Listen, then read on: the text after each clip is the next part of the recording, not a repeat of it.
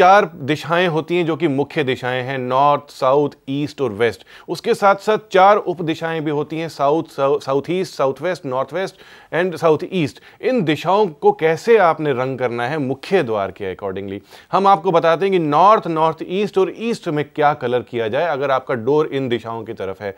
इन दिशाओं में आप लेमन थीम कर सकते हैं लाइट ग्रीन थीम कर सकते हैं क्रीम कलर कर सकते हैं और प्योर वाइट कलर कर सकते हैं। नॉर्थ नॉर्थ ईस्ट और ईस्ट में आप लेमन ग्रीन, क्रीम कलर और वाइट कलर्स कर सकते हैं।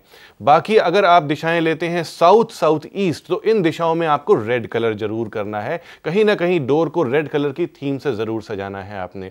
साउथ वेस्ट और दिशा बच जाती है वेस्ट और नॉर्थ वेस्ट। साउथ वेस्ट की दिशा में आपने डार्क ब्राउन कलर करना है, वेस्ट और नॉर्थ वेस्ट की दिशा में आपने व्हाइट कलर करना है।